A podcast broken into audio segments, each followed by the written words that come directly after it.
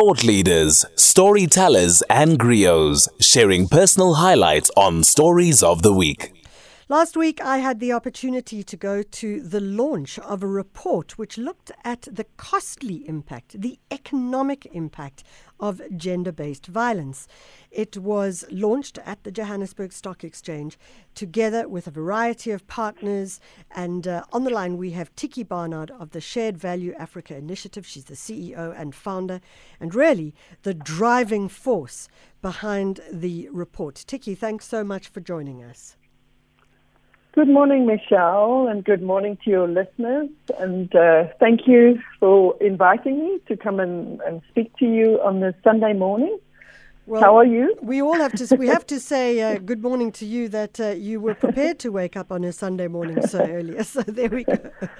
Tiekie, if we look at the report, um, and it was mentioned at the event uh, a few days ago, the fact that we are now having to look at the economic impact of gender based violence, it leaves me feeling cold actually, because one, th- one would think that just the issue of gender based violence as an issue should be enough for it to be stopped, for it to stop, and the like, and yet that appears not to be the case.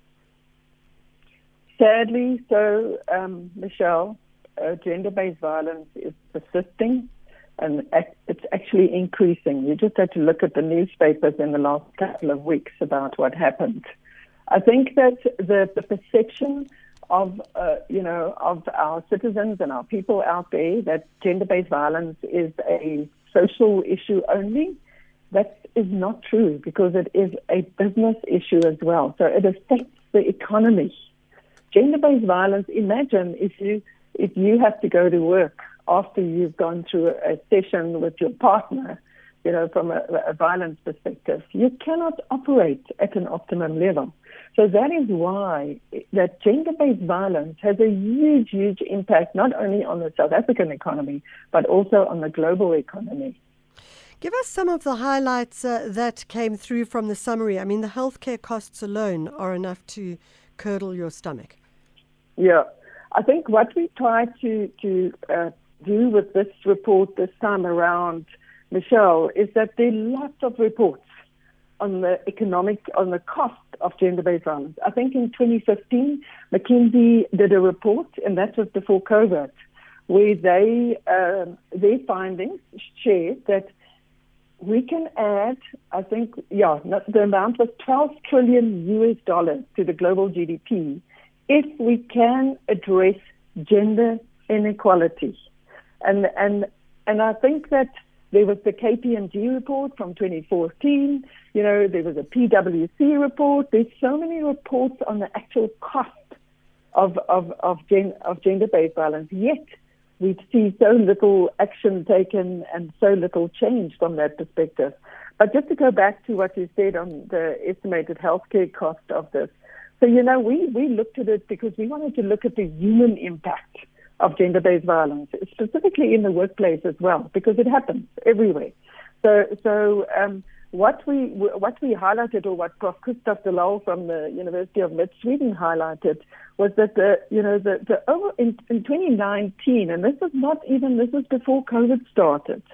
You know the the the, the health costs uh, with the actual human cost, you know, um, from a business perspective, was something like 36 billion rand you know, in the report itself. So that that includes the out-of-pocket medical costs for our GBV victims because that's almost uh, 10 billion was it in 2019. You know, of people going to the doctor, taking time, or having to travel to the doctor. You know, and it's just, it's Michelle. It is time for us to stand up and actually address gender-based violence from a private sector perspective because government NGOs and civil society is not getting it right. Yeah. In those healthcare costs, you talk to things like um, out of pocket medical costs, capital loss, human capital loss, so yeah. which is estimated at 26 billion, judicial costs. I mean, yeah. those numbers are absolutely massive. One of the other things that uh, uh, that that comes through is, and you've mentioned this now, is this idea of how do we look at the reporting of it, but also multi-sectoral partnerships and collaboration that we need to see, as you say, private sector getting involved. Talk to us about um, the response that you're getting from private sector on this. I think it's it's it's um, you know if I look at who our partners was, I mean you know uh, Ignatius and them from KPMG, you know the CEO, Prof. Prof. Mervyn was there, Bonang Mohale. I think that that what we we've been asking is for private sector to actually almost you know to now put a stake in the ground and show us. And this is what we want to do with this research. So I haven't had that much. I mean, from a media perspective, I've had very, I had really great response. But from a from a private sector perspective, I'm waiting for that response because the the response is going to be in the delivery, in the action that's going to be taken. Because for us, what we said is that our intention with this report, you know, and it was it's also our hopes and our prayers that these findings will shift male leadership mindsets, you know, mm. And, and, and influence them to, to look at their organizations and address GBV related system and policy change. Because yeah. that's what we want to do with this report. Because the private sector has to show us because they have the resources, the capacity, and the power to change economies forever. So all um, all businesses need to put out an annual report. And just for clarity to our listeners, there's also something called an integrated report, which includes things yeah. like environment, social, and governance. So, how is your organization operating in terms of the environment, in terms of social, in terms of governance? And yeah. the question is, and I think it was um, Prof. Mervyn King who suggested, what would happen if you started reporting on your GBV awareness and prevention programs in your organization as well. Is this something that uh, you would argue for? Oh, I dream of it. I have to say, it keeps you awake it. at night. yeah, no, no, because actually, you know, uh, uh, Prof. King, I think he said he's going to Madrid or something like that soon now to go and speak to all of the the the big. Um, you know, organizations and also to to um, like the IFP, he said, and, and SASB, you know, all of these organizations that are responsible for drawing, uh, drawing up these reporting guidelines. So, so he's going to speak to them, and, and, and what he said to me on the day, and I think he also said it there on the day as well, is he is going to try and motivate for them to include, you know, all of this in the reporting of organizations because I dream of that. Because the, the sad thing is that that companies will not do it, you know, voluntary. Mm. You you have to you've got to put the, the you know the legislation in place in order for, for to make companies accountable because it is about gender equality. And it's it's about gender equality for all, and that's SDG number five from the UN Sustainable Development Goals. Yeah, we do have to go to a break, but when we come back from the break, um, I'd like to talk to you about one of the, um, the, the points, the findings or recommendations that came out of it with regards to patriarchal ideology, and we'll explain that in a moment. Thought leaders, storytellers, and griots sharing personal highlights on Stories of the Week. We're chatting to Tiekie Barnard, the um, CEO and founder of Shared Value Africa Initiative, uh, CVAI. And uh, she is one of the drivers of a research project and report which came out. It was put together in collaboration with the University of Johannesburg and Mid Sweden University. It was supported by KPMG South African and it looks at the costly impact of GBV. One of the key findings was around um, patriarchal ideology. So I'm going to simplify that down. Often you find that there are microaggressions that come from men towards women. So they may call you my dear or my girl in an attempt to minimize your world. They may also, um, you know, it's interesting. I'm listening to the ad that we have on the show and, uh, and, and on the station, and I absolutely guess you strike the woman, you strike the rock, and yet, um, and then it goes on to talk about the resilience of women. The very nature why should women continue to be more and more resilient? Surely this is a time for men to take a long, hard look and and really address the issue, as opposed to women constantly having to address their resilience, resilience and be stronger.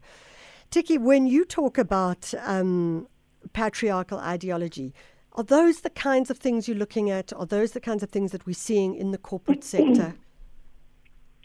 I think, sadly, you know, patriarchal, you know, a patriarchal ideology perpetuates the privilege of masculinity. Yes. So that's really what it boils down to, you know. It, and and and the thing is, for us, from a from from a report perspective, and, and look at, at some of the employee, you know, the employee survey that we did, is that there's a lot of education that needs to happen within this part as well. Because I think for us, Michelle, we've been taught as women by society for centuries.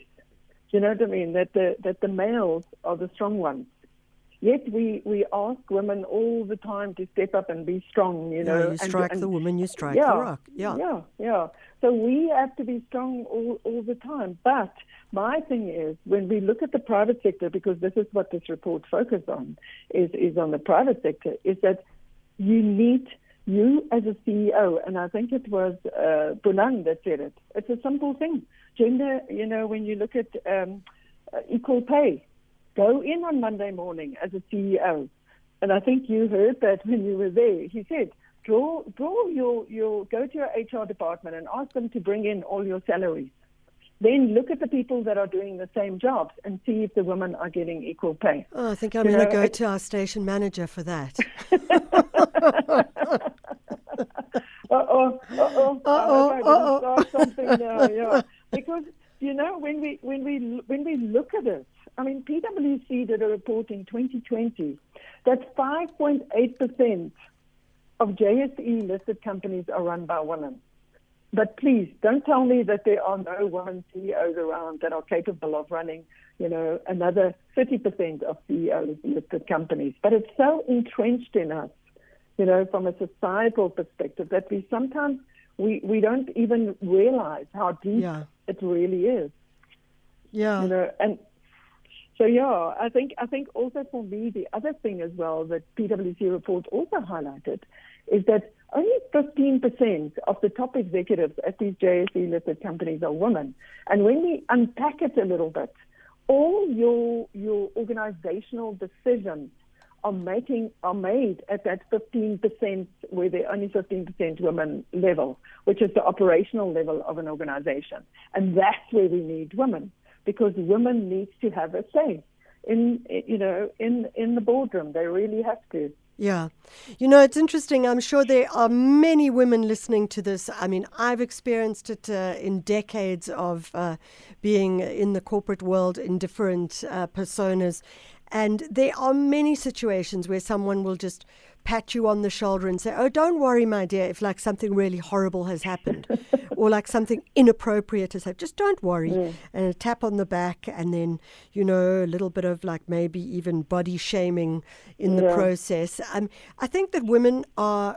Uh, we we need to be shouting it off the roof, rooftops that it starts with something small, and then you plant the seed, and that's really where we need to be thinking differently. And I think, as you say, that sits in the business and corporate space as well. In closing, and I think that this um, uh, reach, what we've just spoken about, talks out about so much, is that we do need to see more education and awareness training. Um, are, is this something that you're going to start pushing for the corporates that you work with? Proactive um, education, focusing on um, uh, cultures that are often male centric, etc. How does that education take place? Absolutely, um, uh, Michelle. It's a great, great point because the thing is, what was clear in the in the employee survey was that people want to know more. They want to know more because a lot of people don't understand gender-based violence. They think it's only about violence. Do you know what I mean? But there's emotional, there's there's economic, you know, there's all of these different types of gender-based violence. And in the workplace, sexual harassment, that's gender-based violence, you know. So, so, so, so the, the, the thing is, what we want to do from a training perspective, I think also what we want to try and, and, and um, high, sort of try and push within our community from a shared value perspective is that we're going to be look at organiza- looking at organizations to ask them, what is their gender equality strategy? You know, what are they doing in the workplace consciously? Because for me, just um, you know saying, "Oh, we employ 65% women," isn't that good enough? No, no, no. I'm sorry, Mr. CEO, it's not good enough. What percentage of that 65% of women actually have some sort of um, you know executive position where they also have a say on what happens on a day-to-day basis? Yeah. Because that's where we where we're struggling. Because I've sat with CEOs said, "Oh." You know, we employ so many women. No, no, no. That's not what we want to know. We want to know what are those women doing from yeah. Okay, you know, Tiekie, we're gonna we're gonna leave it there. Your line seems to be cracking up. If people want to read this report or at least the summary, how do they find the information? They find it on our website www.s for sugar, V for victory, A for Anne, and I for Ingrid dot Africa. Okay. So it's it's on our website. Please go and read it. And please, all of the business people, especially women that's listening this morning, please go and read it. We have the right. It's a human right that we have to. Gender equality is a human right. We need to go Tiekie Barnard, she's the CEO of the Shared Value Africa Initiative. And if you would like to see that report, at least read the summary. Just give yourself some insights and expand your brain a little bit. It's uh, www.svai.com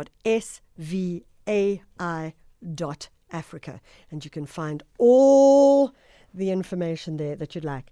Kat saying, in this new South Africa, what on earth are we supposed to call each other if we're not personally familiar? Uh, if we're not personally familiar and without using ma'am, which is so formal and could be patronizing. Yes, that is patronizing, I suppose, as well. I don't know. It depends on you. I don't know. She says, I use my dear because it seems kind, but people are so quick to take offense to innocent or ignorant comments nowadays. Please advise. So, Kat, I wouldn't be able to answer that for sure, but my thoughts around it would be that um, if you're saying, my dear, to someone um, as a woman, uh, and you're saying it to another woman, um, well, you would need to engage in that conversation. But it often happens when it is, um, it often is a man who says it to a woman, and that is often considered to be a microaggression in itself. We're going to go to a break, and hopefully, when we come back, we'll get to our second thought leader.